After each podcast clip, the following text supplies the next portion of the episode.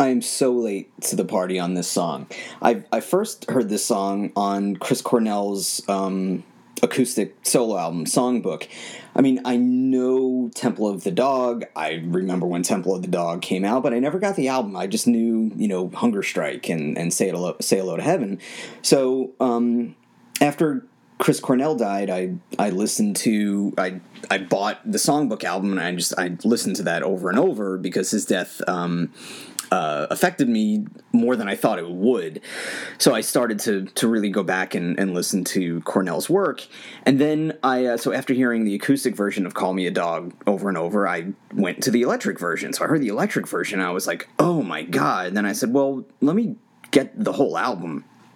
So I got the whole Temple of the Dog album. Like I said, I, I knew some of it because I remember when it came out, but um, I want to just focus my attention on "Call Me a Dog" because it's it's probably the it's yeah it's the best song on the album. It, it's the album's full of strong songs, but but this one's the best. And like the album itself might be Cornell might be. I haven't listened to all of Cornell's um, solo albums. I've listened to all of his Soundgarden work, which is awesome, and Temple of the Dog. But so far, I haven't heard um, all of his complete solo albums yet. You know, in his work in Audioslave.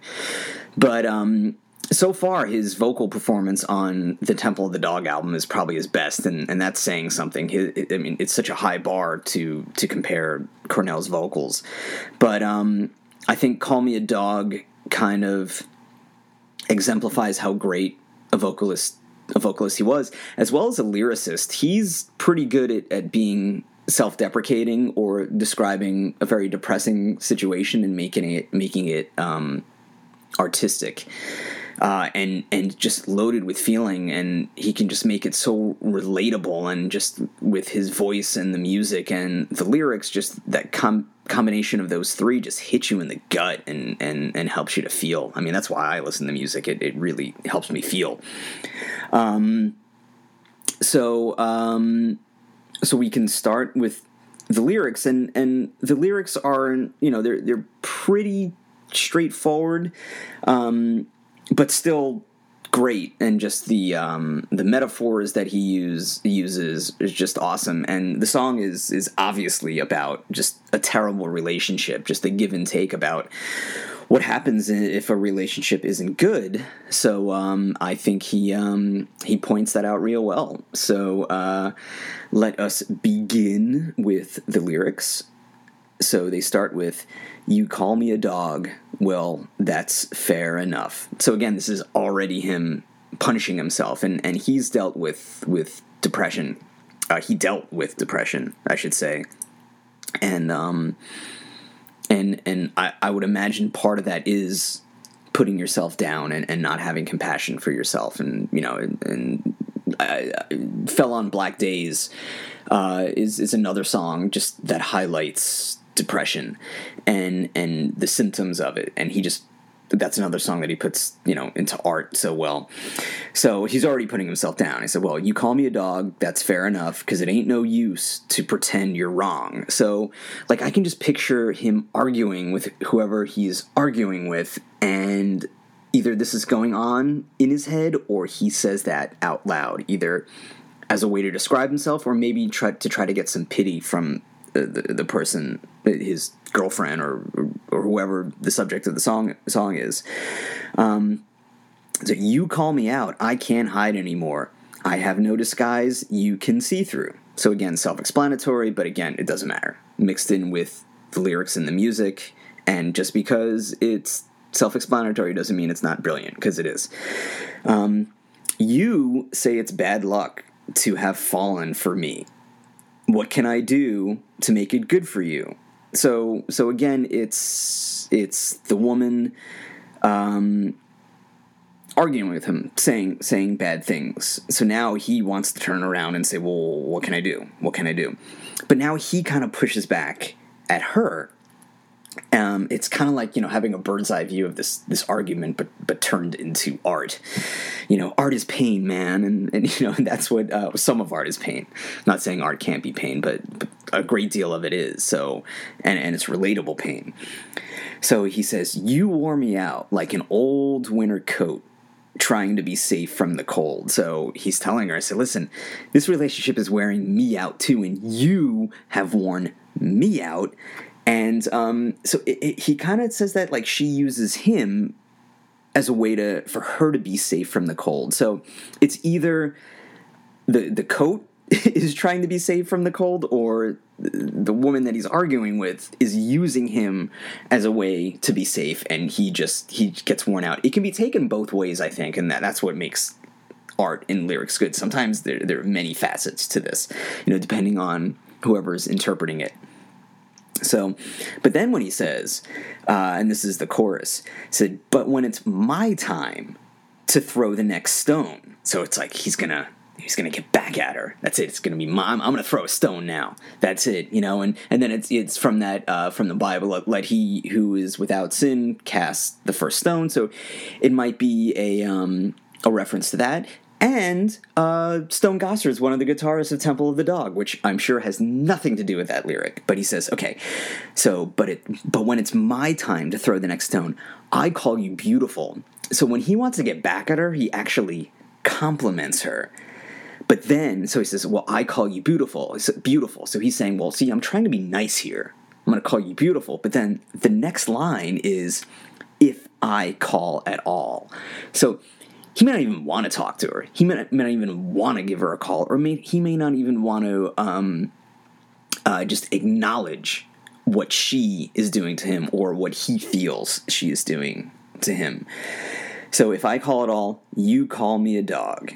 So then, it, you know, then more madness ensues. And you tell me I'm low because I slept on the floor. So that could be an allusion to, well, that's just who he is you know, or that's just what he's doing. What? Why is she calling him low for for for the person that he is? Like maybe he's saying, "Well, it's not my fault. This is who I am." So you tell me I'm low because I slept on the floor and out in the watch with the badgers and wolves. So maybe she doesn't like who he's hanging out with. That's that's what I'm guessing anyway. You know, doesn't like who he's going out with. Doesn't like who he associates uh, associates with. And then he says, You threw me out because I went digging for gold and I came home with a handful of coal. So that might mean, you know, when when Cornell wrote this, uh, well, let me give you a little bit of Temple of the Dog history. So when Cornell wrote this album, he wrote it quick, and Soundgarden was starting to get some attention, but they didn't break yet. So so he might have been still, you know, kind of poor. He might have been making a living as an art as an artist, but still very much struggling. And when this album came out, I believe it came out in 1990. Um, you know, Soundgarden and Pearl Jam weren't popular yet. Yet, so Temple of the Dog is a combination of Soundgarden and Pearl Jam, and it was written uh, as a tribute album to Andrew Wood, who was the lead singer of Mother Love Bone and, and a close friend of Cornell. And had Andrew Wood not died, there wouldn't have been a Pearl Jam. So, and it's, you know, these two prominent Seattle bands who were starting to get a name for himself, and, and obviously it affected uh, his Andrew Wood's death affected Cornell, so Cornell wrote this for him. So, um, so again, he probably didn't have that much money to his name. So he's going out and he's, you know, digging for gold, trying to get success, you know, as, as, as a singer, as, as, as a rock star. And, and then he says, I came home with a handful of coal. So he's not providing. So he gets called out uh, for not providing, um, you know, whether it's uh, supporting her or helping just pay the bills and the rent.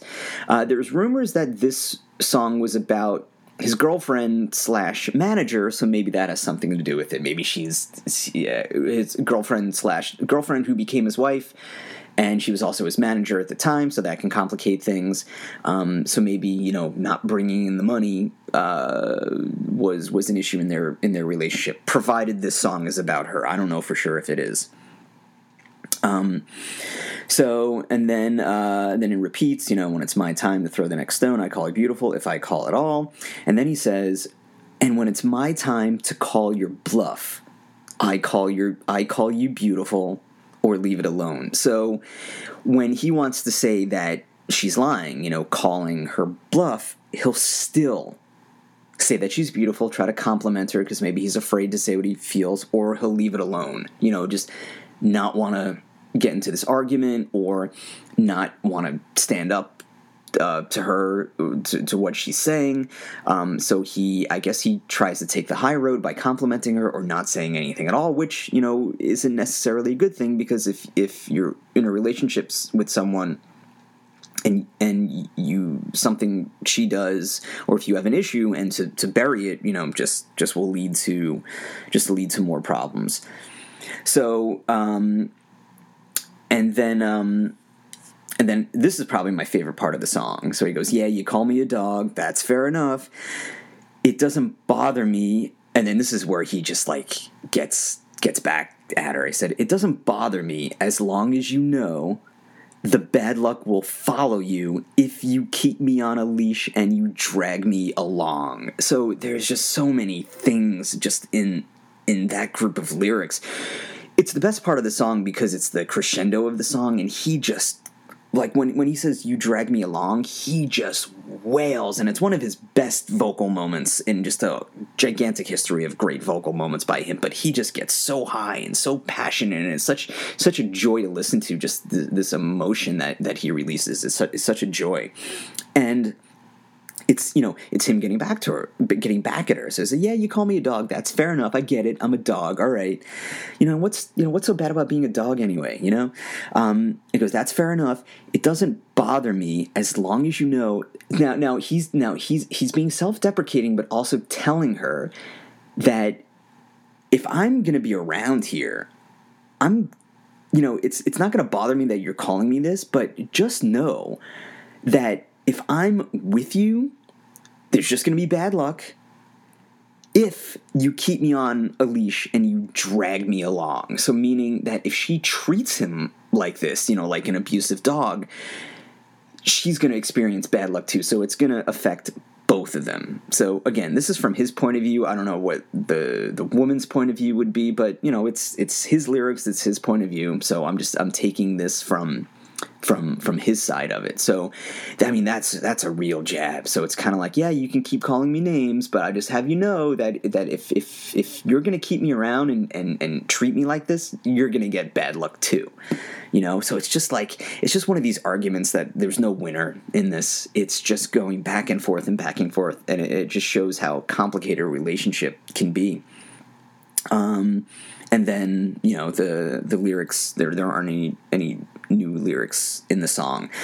So it's just it's a slow song. It's just like kind of like a strong ballad. It's in you know three times, so it kind of has like that that a little bit of like a, a waltz, I guess, to it, and it's just a great.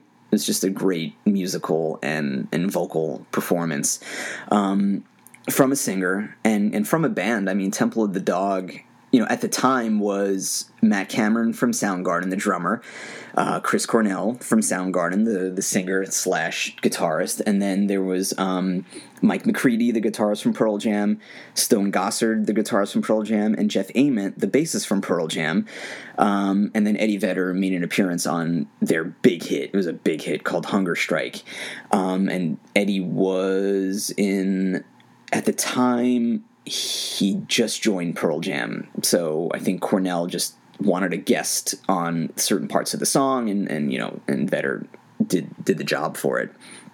Um, but and now Matt Cameron is in Pearl Jam for you know when Soundgarden got back together. Cameron was in Soundgarden and Pearl Jam at the same time. So you can imagine when it came time to tour, like I got, like Matt Cameron must have never been home, and I believe Matt Cameron is now um, the drummer for the MC50, which is like the 50th anniversary of the band MC5, um, which is a just a legendary, like pioneering punk and noise band from Detroit.